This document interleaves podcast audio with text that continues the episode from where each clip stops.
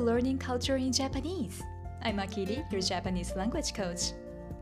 In this program, I'm going to talk about Japanese culture, the effective way of learning Japanese, and useful daily expressions in DG Japanese.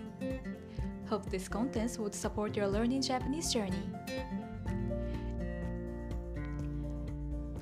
今日は日本語のスピーキングについてお話ししたいと思います。 日本語を話す時にいつも単語やフレーズを探しながら話している人へのアドバイスです。私がクライアントさんと初めてセッションをするときに次のような相談をよくいただきます。言いたいことがあるのにスラスラと言葉が出てきません。どうしたらもっと流暢に喋れますか？この気持ち。本当によくわかります。私も同じことで何度も悩みましたから。私が日本語や外国語のスピーキングリスニングの練習で一番大切にしていることがあります。それはその言葉と自分の距離を近づけることです。その言葉と仲良くなるということですね。日本語を話せるようになりたい人は自分と日本語との距離を近づけるトレーニングをします。日本語との距離を近づけるおすすめの方法は独り言を言う方法です。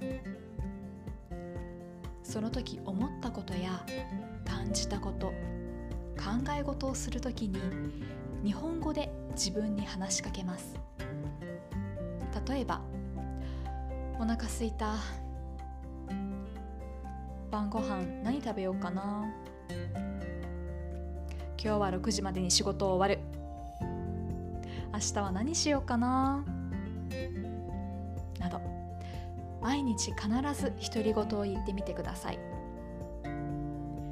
独り言を言う時にとても大切なことは勉強した言葉を使うことです。スピーキングの時に言葉が出てこなくて悩んでいる人は復習の回数が少ない人が多いです。私も英語が全く話せない時は同じでした。早く話せるようになりたくて新しい単語やフレーズをどんどんインプットしましたが復習をあまりしていませんでした。復習が大切だって分かっていたんですけどそれをスキップしてインプットばかりしていたんです。そこで勉強した単語やフレーズを使って独り言を言うことを決めました。そうすると勉強したことを覚えられますし英語で話すことに慣れることができました。中国語や広東語のスピーキングを練習する時も同じように毎日独り言を言い続けました。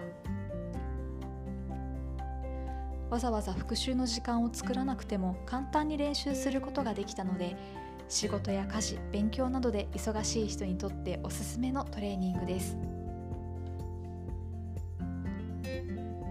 外国語の勉強そして言葉の勉強は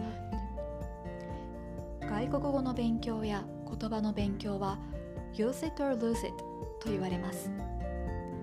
使わなければ忘れてしまいますので恥ずかしいと思わないでたくさん話す練習をしてくださいね。私のインスタグラムのストーリーでも独り言の練習をするためのショートムービーを公開しています。毎日日本語で話す習慣を身につけたい人はぜひフォローしてください。一緒に頑張りましょう。それでは今日も最後まで聞いてくださりありがとうございました。次回のエピソードもお楽しみに。